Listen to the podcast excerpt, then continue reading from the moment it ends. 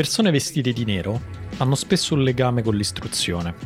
Questo è ovvio per gli abiti neri di medici, avvocati, accademici.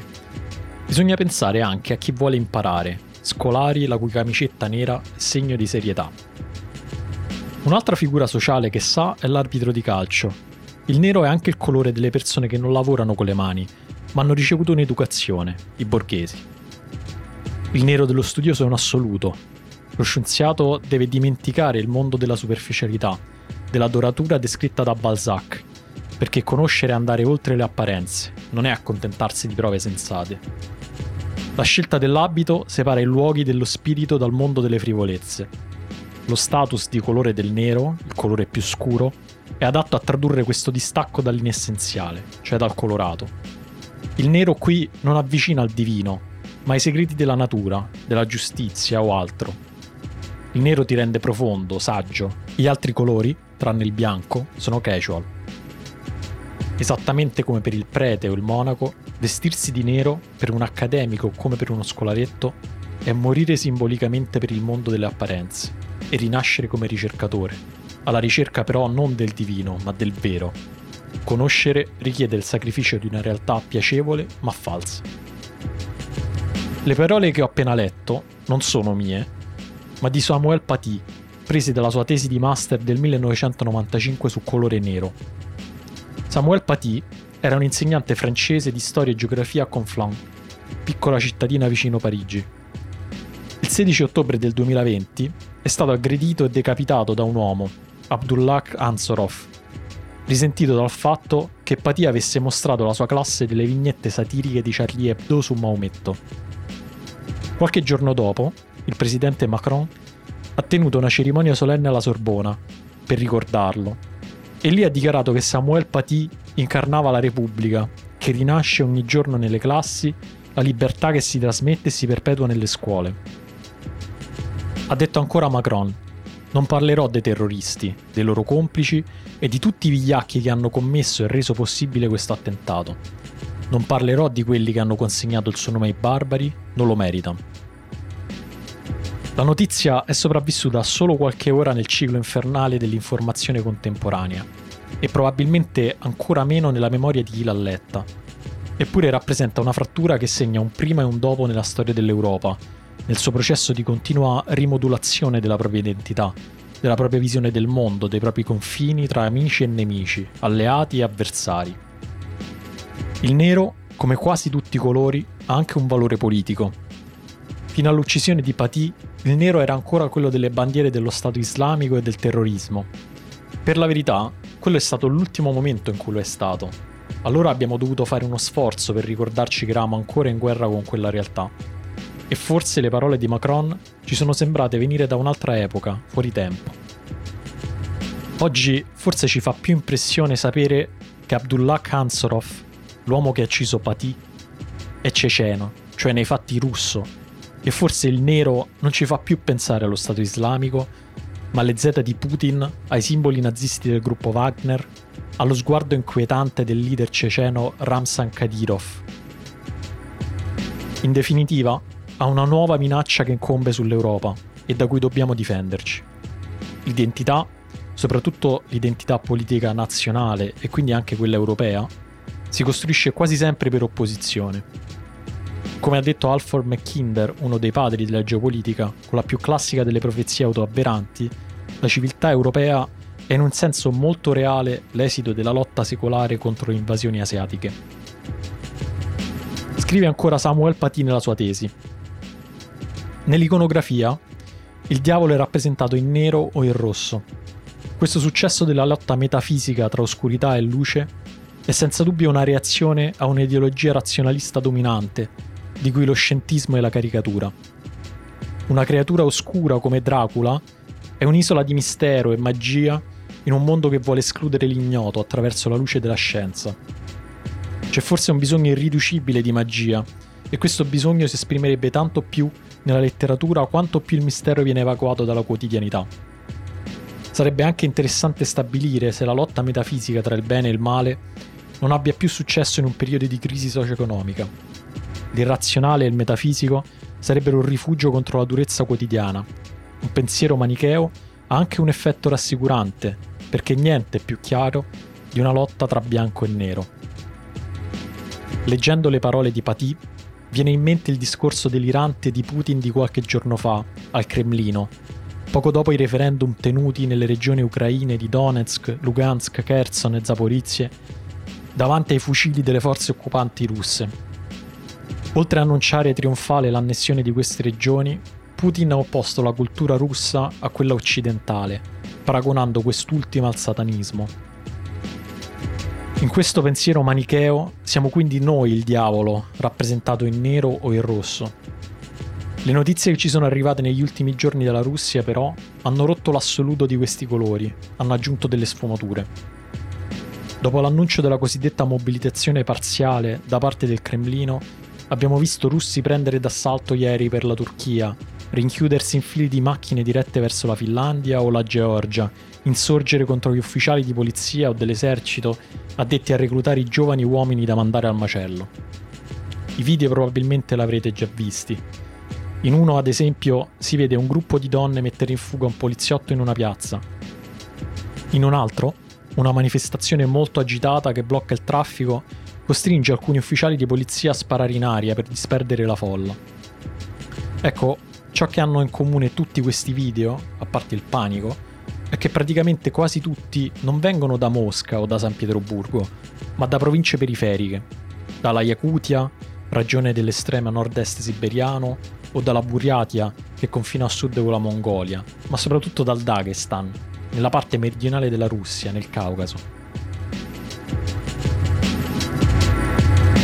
Se facciamo lo sforzo di immaginarci la Russia per quello che è realmente, c'è una federazione gigantesca che cerca di tenere insieme posti e persone molto lontani e diversi, è più facile paragonarla all'Europa.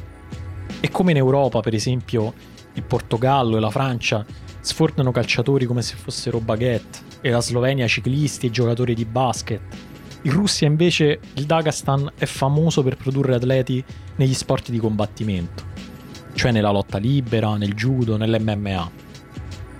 Si potrebbe citare per esempio Buvaisar Saitiev, tre medaglie d'oro olimpiche nella lotta libera tra il 1996 e il 2008, o Mansur Isaev, medaglia d'oro nel judo alle Olimpiadi del 2012, o ancora Ramazan Ramazanov, più volte campione del mondo di Muay Thai. Infine, soprattutto, Khabib Nurmagomedov, ex campione pesi leggeri di arti marziali miste. Gli sport di combattimento ritualizzano la guerra, la sublimano in metafora, e inevitabilmente quindi il Dagestan si è fatto nel tempo una reputazione guerresca, e i dagestani la nomea del popolo di guerrieri. Ora che però la guerra, quella vera, sta superando i confini della Russia e si sta infiltrando al suo interno, questo stereotipo ha iniziato a raccontare una storia diversa da quella che ci aspettavamo. Io sono Dario Saltari e questa è la ventinovesima puntata di Trame, un podcast di sport e geopolitica di fenomeno.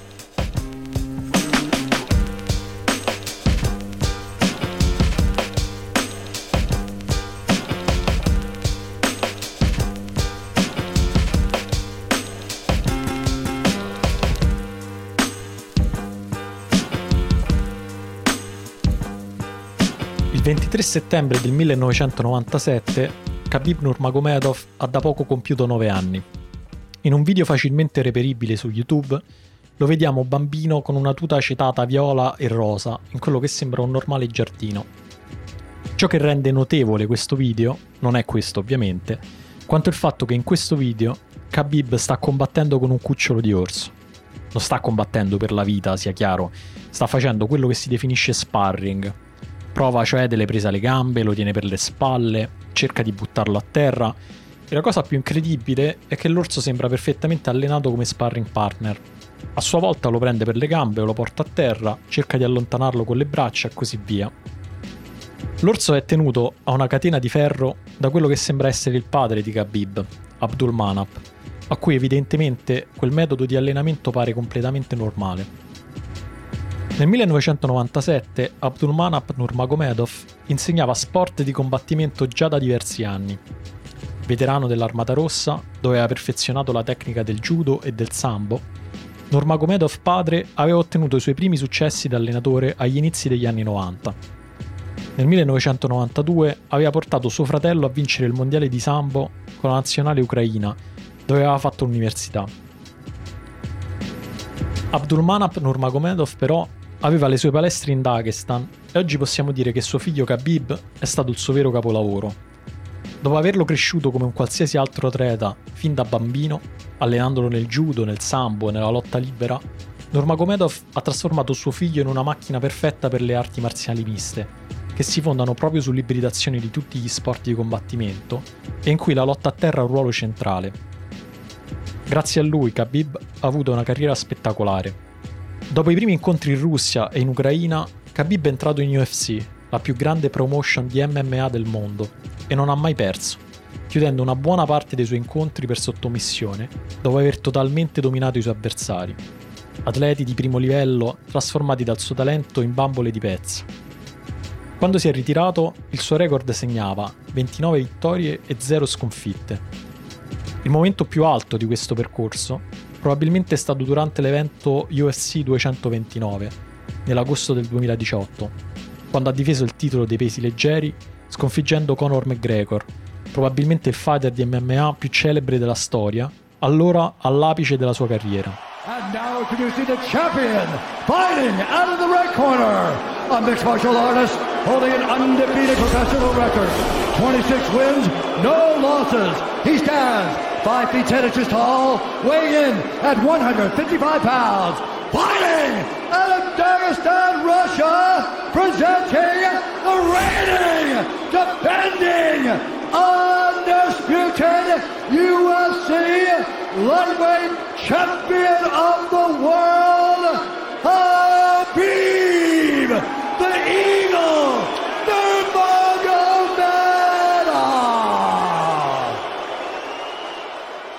Il loro incontro ha venduto quasi 2 milioni e mezzo di accessi pay per view, più di qualsiasi altro evento di MMA, e non solo per la loro bravura o per lo scontro di stili, più basato sullo striking quello di McGregor e più sulla lotta quello di Khabib. Il loro incontro ha avuto questa eco soprattutto perché era stato anticipato da una tensione crescente tra i due e rappresentava due modi opposti e inconciliabili di vivere gli sport di combattimento.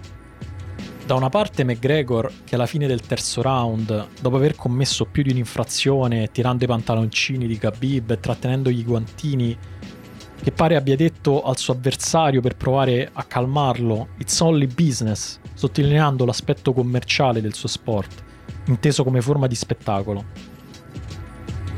Dall'altra Khabib, che mentre lo sottometteva con una presa al collo, continuava a ripetergli parla adesso, parla se ci riesci. Dopo la fine dell'incontro, il team di Khabib ha scavalcato le reti di recinzione dell'ottagono aggredendo Conor McGregor e il suo team, come ha scritto Daniele Manusia in un pezzo di commento, a Khabib sfugge la natura ibrida, al tempo stesso autentica e finta dell'MMA. Per esempio, aveva percepito come un affronto personale il trash talking con cui McGregor aveva provato a provocarlo prima dell'incontro. Durante la conferenza stampa precedente, McGregor ha provato a offrirgli un bicchiere di whisky da lui prodotto, forse in un ingenuo tentativo di promozione, ma offendendo la religiosità del suo avversario, dato che Khabib è musulmano. Khabib giustificherà gli eccessi successivi all'incontro dichiarando McGregor non può parlare della mia religione, non può parlare del mio paese. È impossibile capire Khabib Nurmagomedov senza tornare alla sua crescita in Dagestan, agli allenamenti con il padre Abdulmanap. Nel 1997, quando viene girato il famoso video con l'orso, la situazione è instabile.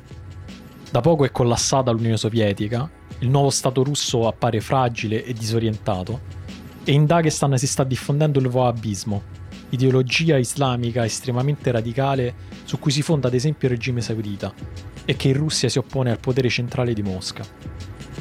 La situazione insomma è molto instabile e all'orizzonte si vedono delle nuvole minacciose. Secondo molti, la fortuna degli sport di combattimento in Dagestan è dovuta proprio a questo retroterra tumultuoso, anche se a volte con interpretazioni opposte. Secondo Adam Saityev, fratello del già citato Buvaisar, la lotta impedisce ai giovani di scappare nelle foreste, dove nascono e proliferano i centri di addestramento delle cellule terroristiche islamiche.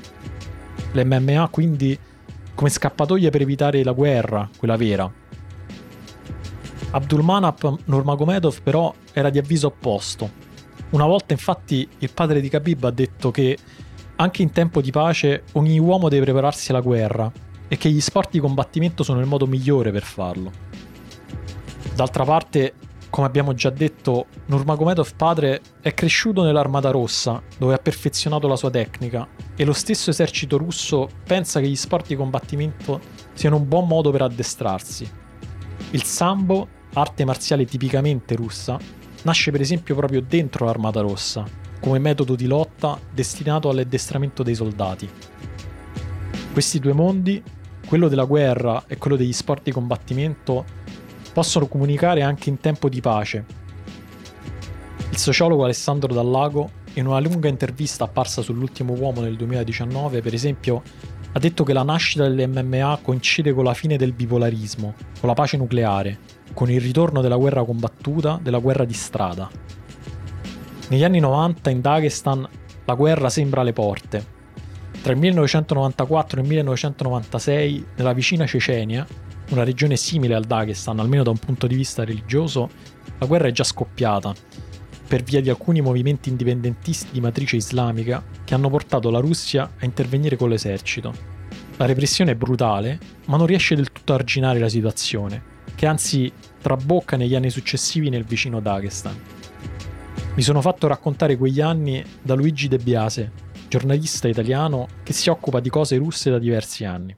All'interno della Federazione russa il Dagestan è la repubblica con la composizione etnica più diversa. Ci sono 14 gruppi etnici diversi, 14 gruppi etnici principali diversi, 14 minoranze diverse. E queste minoranze compongono un'unica repubblica che si chiama Dagestan, quindi la forma etnica del Dagestan è molto diversa da quella della Cecenia. I due paesi sono accomunati da un punto di vista religioso, sono due, sono due repubbliche a maggioranza musulmana. E negli anni 90 il Wahhabismo, quindi questa corrente religiosa e giuridica con caratteri di estremismo, ha avuto una grossa influenza su entrambe. A metà degli anni 90, quando la Cecenia è già formalmente indipendente perché ha vinto la prima guerra, la prima guerra cecena, anche in Dagestan cominciano dei moti indipendentisti. Viene istituita la cosiddetta Kadarskaya zona. Attorno a questo villaggio che si chiama Kadar, che nella parte centrale del Dagestan si forma una comunità uh, islamista molto forte, a maggioranza etnica Lak, che instaura fortissimi contatti con uh, i ceceni, in particolare con uh, un comandante che si chiama Katab, che è un arabo che a 17 anni lascia il suo paese d'origine, va a combattere prima in Afghanistan, poi nel Nagorno-Karabakh in Azerbaijan, poi finalmente arriva in Cecenia entra fingendosi giornalista, realizza dei video della, della, della, delle milizie cecene che combattono contro i russi che vengono poi usati per ottenere finanziamenti nel mondo arabo e diventa comandante della, delle, delle, delle, milizie cecene. Lui in questo villaggio a Kadar, Katab, si sposa anche con 16 suoi commilitoni prende in moglie 16 donne Lak. La moglie di Kattab è la sorella di un individuo che si chiama Kachilaev, daghestano, di etnia Lak, che fonda un'istituzione che si chiama Unione dei Musulmani Russi, che ha una grande influenza nel, nel, sul mondo islamico russo in quegli anni e che poi morirà in un attentato nel, nel 2002. Noi abbiamo sempre guardato alla guerra in Cecenia, sempre no, ma spesso abbiamo guardato alla guerra in Cecenia un po' con uno sguardo romantico, no? come una, piccola repubblica che cerca l'indipendenza dalla Russia che è soggiogata. Ma i russi in quegli anni, negli anni 90 nel Caucaso, combattono quello che poi sarebbe diventato Al-Qaeda, combattono quello che poi sarebbe diventato l'ISIS, la stessa cosa. Nel 99, due anni prima delle Torri Gemelle, in Russia già si parla di Osama Bin Laden e dei suoi finanziamenti ai separatisti ceceni, che in quel momento sono già indipendenti. Nel 1996 in Dagestan viene arrestato, perché si trova nel, nel paese senza documenti, un, uh, un, uomo egiziano che ha un passaporto sudanese falso. Quell'uomo è Al-Zawahiri. Rimane per sei mesi in un carcere in Dagestan. I russi non riescono a capire chi è. La Procura Generale chiede tre anni di carcere perché capiscono che è un estremista islamico, capiscono che è lì per fare qualcosa che, insomma, è pericoloso però non arrivano alla sua identità. Al-Zawahiri è già il, il, il capo del jihad egiziano.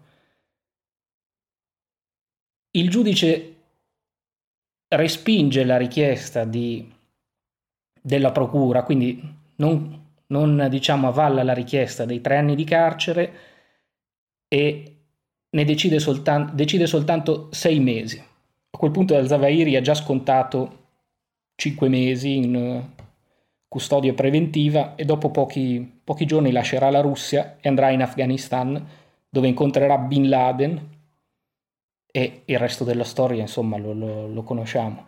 Ecco, uno dei... in Dagestan in quel, in quel periodo lì la società civile si, si, si oppone al, all'arresto di questo, di questo, cittadino egiziano che viene catturato con, con due compari perché senza do- documenti. E fra i più grandi sostenitori di questa protesta c'è proprio questo Hachilaev che aveva dato in moglie qualche tempo prima la sorella a Khatab, al comandante ceceno Khatab.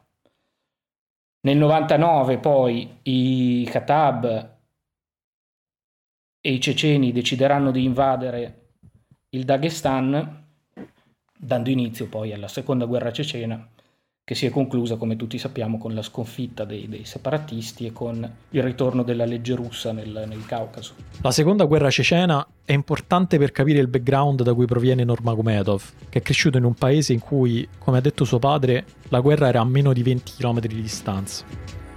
Si potrebbe dire che è anche una questione esistenziale per il Dagestan, che ancora prima delle guerre cecene aveva avuto una storia molto violenta con il resto della Russia tra il 1816 e il 1859 le tribù del Dagestan provarono ripetutamente a ribellarsi all'occupazione dell'impero russo, che soppresse tutto nel sangue. La fortezza costruita dalla Russia per preparare queste operazioni militari fu il primo centro di quella che diventerà l'attuale capitale della Cecenia, Grozny, che in russo letteralmente significa terribile, spaventoso. Allargando lo sguardo, quindi, le guerre cecene sono importanti anche per la storia della Russia e arrivati a questo punto della guerra in Ucraina anche del mondo intero. Il secondo intervento russo in Cecenia alla fine degli anni 90 è infatti uno degli elementi che determinano l'ascesa di Vladimir Putin al Cremlino e della famiglia Kadyrov a capo del paese. Le due traiettorie politiche sono strettamente collegate. Putin e Kadyrov oggi sono le persone che in Occidente spaventano di più e per questa stessa ragione, dall'inizio della guerra in Ucraina, sono le persone le cui parole sono più ascoltate, analizzate, vivisezionate.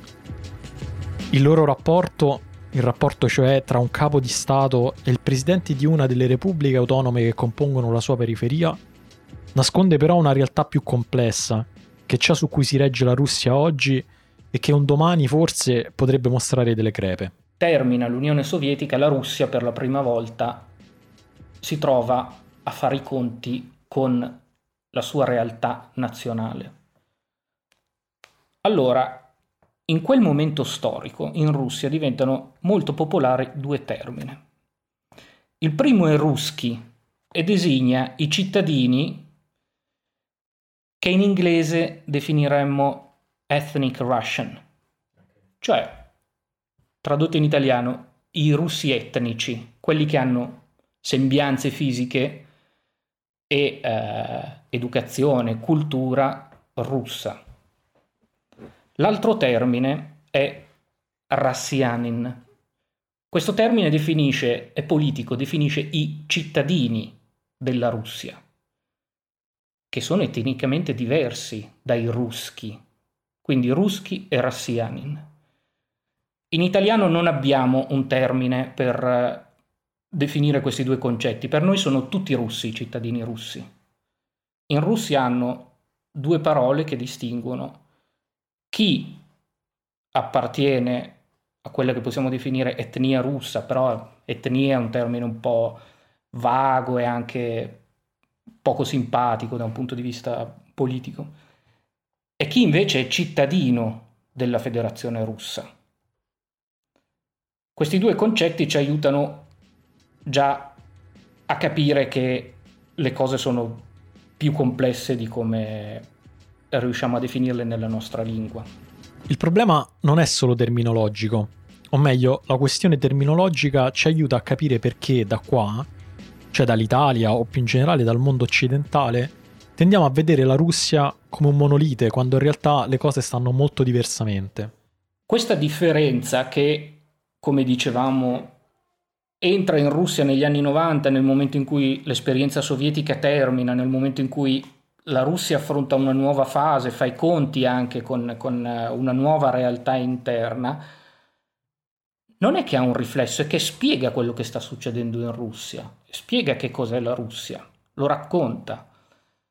Se andiamo a vedere i film degli anni 90, ne cito uno, uh, Brat, che è un cult movie in, in Russia, parla di, di criminalità, uh, di un regista molto famoso che si chiama Balabanov, che è mancato, è morto pochi anni fa e che è forse uno dei più, eh, anzi è sicuramente uno dei più grandi registi del, del, della Russia post-sovietica. Ecco, in questi, in questi film c'è sempre il ceceno criminale, il caucasico bandito, terrorista. Balabanov non era un razzista, Balabanov era uno che raccontava la realtà e nella, nella realtà della Russia, delle grandi città di San Pietroburgo, di Mosca degli anni 90, quando il paese era impegnato nella guerra in, in, in Cecenia, il razzismo è forte. Però è forte anche nel Caucaso nei confronti dei russi, nell'Asia centrale nei confronti dei russi, Decine di migliaia di russi fuggono dal Kazakhstan, gli armeni fuggono dall'Azerbaigian. La situazione etnica è molto complessa. Non a caso lo scontro delle civiltà è uno dei libri che hanno più successo in Russia in quegli anni e maggiore influenza sulla leadership russa, anche adesso, fra i libri occidentali. Perché è importante concentrarsi su questo rapporto? Beh, perché il rapporto tra i russi e gli altri popoli e realtà delle federazioni russa non è paritario e queste fratture si stanno allargando, diventando più visibili, ora che la Russia è sotto pressione con la guerra, le sanzioni e la mobilitazione. In Russia sta riacquistando visibilità, popolarità, una tesi, una teoria che, che era quella principale nella Russia imperiale.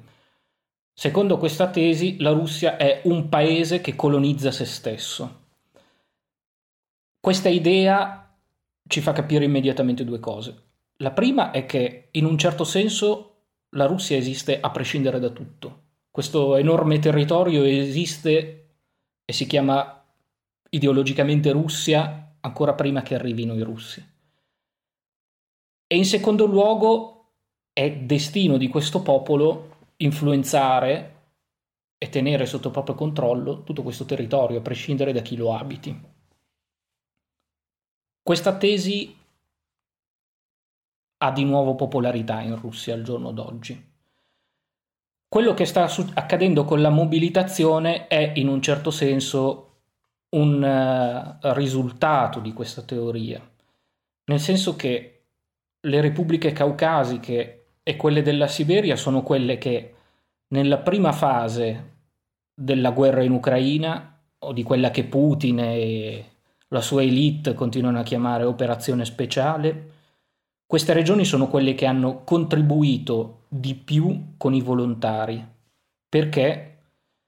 Chi ha studiato il fenomeno dice che I fattori sono sostanzialmente due, uno di tipo economico, queste regioni sono sottosviluppate economicamente, c'è una disoccupazione molto molto forte, c'è un'assenza di prospettive economiche, ergo i giovani hanno maggiore incentivo ad andare a combattere come volontari, questo è il primo fattore. Secondo fattore, un fattore psicologico, ovvero i cittadini di queste regioni si sentono cittadini di serie B, si sentono discriminati e pensano ma è un pensiero velleitario che andando a combattere per la Russia diventeranno anche loro cittadini con pieni diritti, cittadini di serie A, saranno guardati dagli altri russi come loro pari. Questo, come detto, è un pensiero del tutto velleitario. Lo scorso 25 aprile, la testata indipendente russa Mediazona ha analizzato l'identità dei soldati russi morti nella guerra in Ucraina fino alla fine di marzo, confermando ciò che dice De Biase, Secondo il report, infatti, gran parte dei soldati russi morti in Ucraina provenivano dalle regioni più povere e periferiche della Federazione russa. Il Dagestan è in assoluto la regione che ha contribuito di più in termini di sangue. Secondo lo stesso report c'è una correlazione molto forte tra il salario mediano delle regioni prese in considerazione e il numero di morti. Non a caso, le due regioni che hanno contribuito di più nella fase iniziale della guerra, cioè il Dagestan e la Buryatia, sono tra le più povere di tutta la Russia. Secondo il reportage di un'altra testata indipendente russa, Medusa, il salario mensile medio in Dagestan si aggira intorno ai 500 euro, mentre l'esercito russo, almeno prima della mobilitazione, offriva uno stipendio tra i 3.000 e i 3.500 euro. Insomma, i dagestani sono effettivamente un popolo di guerrieri ma non per i motivi che pensavamo e che la propaganda che si fa con gli sport di combattimento cerca di suggerirci. È interessante in questo senso tornare un'ultima volta sulla differenza tra Dagestan e Cecenia, due regioni confinanti che però stanno contribuendo alla guerra in maniera molto diversa. Nel report di Media Zona, infatti, la Cecenia conta un numero di morti equivalente a quelle delle zone più ricche della Russia, come quelle delle grandi città, Mosca e San Pietroburgo.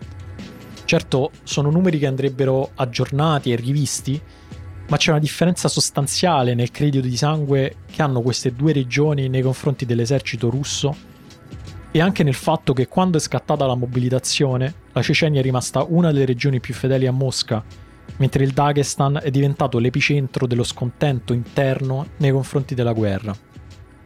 Questa differenza sta nel loro rapporto con il Cremlino e nella loro diversa composizione etnica. Me lo dice ancora De Biase. Con ciascuna regione il, il, il Putin, il Cremlino, ha dovuto prendere degli accordi diversi. Alla Cecenia ha dovuto fare grosse concessioni, soprattutto dal punto di vista economico. La Cecenia è molto ricca di petrolio ed è una delle regioni che versano meno contributi al bilancio federale, quindi hanno la possibilità di mantenere molta della loro ricchezza, molta della ricchezza che producono. Questo è sicuramente frutto di un compromesso politico, no? In un certo senso il Cremlino paga la fedeltà di questa, di questa Repubblica ed è anche per questa ragione che in futuro questa guerra potrebbe eh, produrre lì dei grossi cambiamenti. Non è un caso che oggi Kadyrov critichi pubblicamente l'operato dei generali russi che guidano l'offensiva in Ucraina, dello stesso ministro della difesa. Non è un caso che eh, Kadyrov dica date tutto in mano a noi, utilizziamo le armi nucleari. Lui si sta preparando il campo per il futuro in un certo senso, no? Per dire in caso di sconfitta, beh, noi ve l'avevamo detto, che bisognava comportarsi in modo diverso, adesso vogliamo fare per conto nostro. Questa potrebbe essere una delle possibilità. Però da un punto di vista istituzionale, Cecenia e Dagestan sono la stessa cosa. Cioè, alcuni anni fa, in teoria sono delle repubbliche, sono delle repubbliche a tutti gli effetti, quindi dovrebbero avere un presidente. Però a tutte e due le repubbliche Putin, una decina di anni fa, in tutte e due le repubbliche Putin, una decina di anni fa, ha introdotto una serie di cambiamenti. I leader delle due repubbliche non si chiamano più presidenti, si chiamano capo della repubblica. e questa è un'indicazione molto precisa, non è casuale. Lui ha tolto a queste eh, entità la guida politica, l'ha ridimensionata. In più in Cecenia ha portato sotto il controllo della Guardia Nazionale i vertici e la maggior parte delle truppe che prima erano locali. Questi due processi già ci fanno capire che comunque eh, l'autonomia, se non l'indipendenza della Cecenia, è un argomento su cui va discusso. Perché ci sono proteste in, in, in Dagestan e in Cecenia no?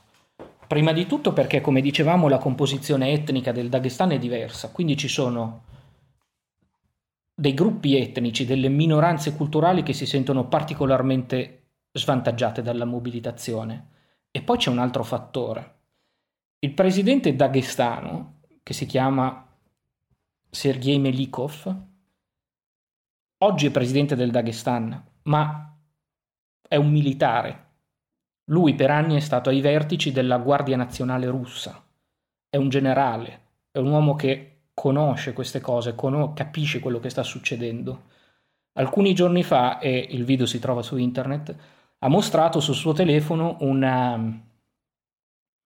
il video di una pattuglia della polizia che passa in una grande città, in una città daghestana e dice tutti gli uomini in età da militare devono andare al centro di reclutamento. E lui dice che cosa state facendo?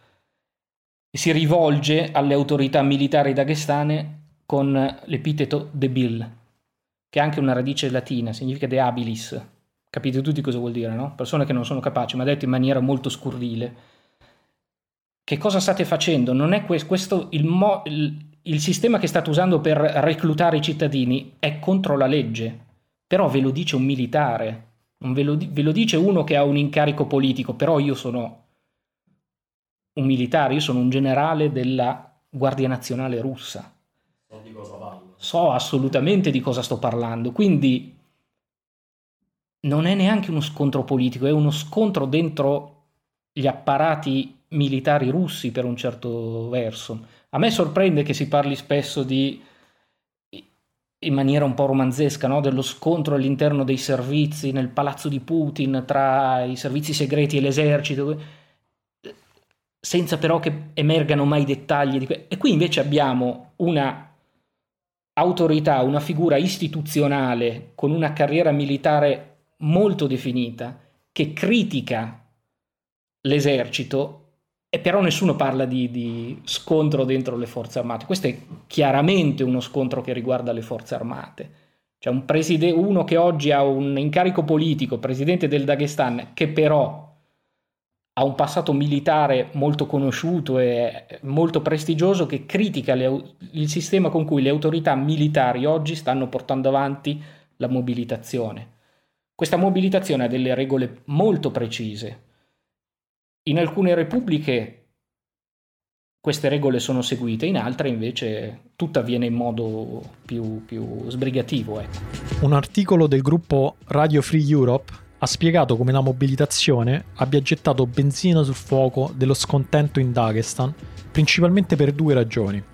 La prima è che ha costretto a tornare in Ucraina alcune persone che avevano deciso di arruolarsi nei primi mesi del conflitto e che avevano quindi già conosciuto l'orrore di questa guerra.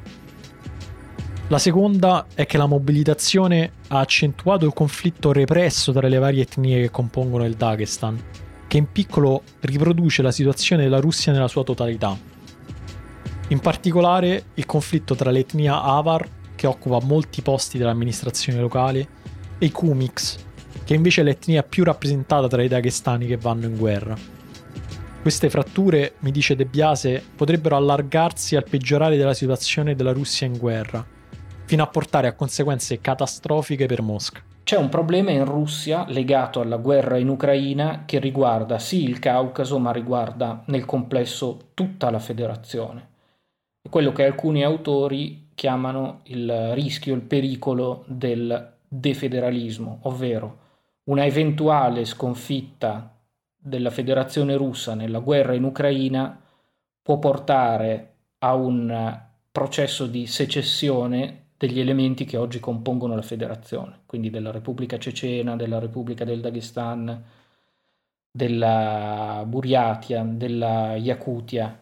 Questo è uno dei rischi ai quali la Russia va incontro in caso di, di, di, di, sconfitta in Ucraina. Mentre ci chiediamo dove ci porterà il conflitto in Ucraina, dove porterà la Russia, gli sport di combattimento e la guerra continuano a comunicare in modo molto meno metaforico di quanto non crediamo. Il nuovo astro nascente dell'MMA, il fighter ceceno ma di cittadinanza svedese Kamzat Chimaev, pochi giorni fa si è fatto fotografare mentre faceva sparring con i figli di Kadyrov, facendo finta di fatto di farsi prendere a pugni.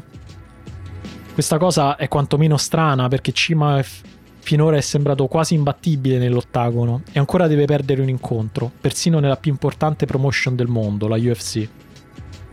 Forse vi sembrerà meno strano invece sapere a questo punto che Kadyrov ha un occhio di riguardo per l'MMA. Chimaev infatti non è il primo fighter che si presta alla propaganda del dittatore ceceno, che tra l'altro ha una sua promotion e una sua palestra di MMA, l'Akmat, che deve il suo nome a suo padre. Secondo il giornalista specializzato Karim Zidan, in un pezzo pubblicato sul New York Times, alcuni dei fighter dell'Akhmat sono diventati o erano già soldati nelle forze cecene. Prima di Shimaev si erano fatti fotografare insieme a Kadyrov e ai suoi figli il pugile Floyd Mayweather e un altro importante fighter di MMA come Cameron Usman. Il più importante tra loro rimane però Khabib Nurmagomedov, che dopo aver battuto Conor McGregor era stato ricevuto da Putin e fino all'estate del 2019 si è fatto fotografare numerose volte insieme a Kadyrov, presenziando agli incontri della sua palestra. Da quel momento, però, il rapporto tra Nurmagomedov e Kadyrov ha iniziato a incrinarsi. Secondo Karim Zidan, il motivo sarebbe da ricercarsi in una dichiarazione di Kadyrov, che quell'estate se la prese con l'eroe della resistenza daghestana contro l'impero russo, Imam Shamil, dichiarando che le sue azioni hanno portato allo sterminio del popolo ceceno Dopo quella dichiarazione, Nurmagomedov ha cambiato temporaneamente la propria immagine profilo di Instagram con un ritratto di Mam Shamil e non si è fatto più vedere in Cecenia. C'è da dire che da quell'estate Nurmagomedov si è fatto vedere poco in generale. Dopo la morte del padre il 3 luglio del 2020, il fighter daghestano si è ritirato dall'MMA con il record leggendario di 29 vittorie e 0 sconfitte ed è tornato dalla propria famiglia in Dagestan, dove è anche diventato presidente di un team di MMA, la Eagles. Da quel momento le sue apparizioni e le sue dichiarazioni pubbliche sono state più che saltuarie. Una di queste è avvenuta nell'ottobre del 2020, quando Nurmagomedov si è scagliato contro Macron dopo la sua commemorazione dell'insegnante francese Samuel Paty. Secondo Nurmagomedov, le parole di Macron, e qui cito testualmente, con lo slogan della libertà d'espressione offendono i sentimenti di più di mezzo miliardo di credenti musulmani. In Nurmagomedov sopravvive la contraddizione tra il potere politico russo, storicamente legato alla Chiesa ortodossa, e l'Islam, che in Russia, e in particolare in Dagestan, ha avuto negli ultimi anni il ruolo di religione antisistema. Pochi giorni fa, in un campo di addestramento nella regione di Belgorod, tre soldati musulmani provenienti dal Tagikistan hanno aperto il fuoco uccidendo 29 commilitoni. Pare perché un ufficiale dell'esercito russo ha definito Allah un codardo. Nel frattempo, i tentativi di far tornare Nurmagomedov dal suo ritiro sono stati diversi. Nel maggio del 2021, Ramzan Kadyrov ha dichiarato di essere pronto a pagare qualsiasi cifra pur di vederlo combattere nella sua palestra contro uno dei suoi fighter, sottintendendo quindi che avrebbero potuto batterlo. Nella live in cui ha fatto questo annuncio, durante la quale Kamzat Shimaev si è immediatamente offerto per combattere contro di lui, Kadyrov si è anche chiesto come mai, durante la sua carriera, Nurmagomedov non abbia mai esibito la bandiera russa dentro l'ottagono. Nurmagomedov non gli ha mai risposto direttamente. Un anno dopo, cioè agli inizi di maggio di quest'anno, Nurmagomedov è stato di nuovo chiamato in causa in sua assenza, questa volta dal fighter ucraino Ilor Potieria. Il fighter ucraino lo ha citato direttamente nelle sue storie Instagram, in cui si legge Sei stato amato da milioni di persone, sei stato un esempio di centinaia di palestre, hai iniziato la tua carriera in Ucraina, parli di onore e fede, adesso però rimani in silenzio. Nurmagomedov ancora una volta non ha risposto. Per quanto tempo ancora potrà continuare a farlo? Ci sentiamo alla prossima puntata.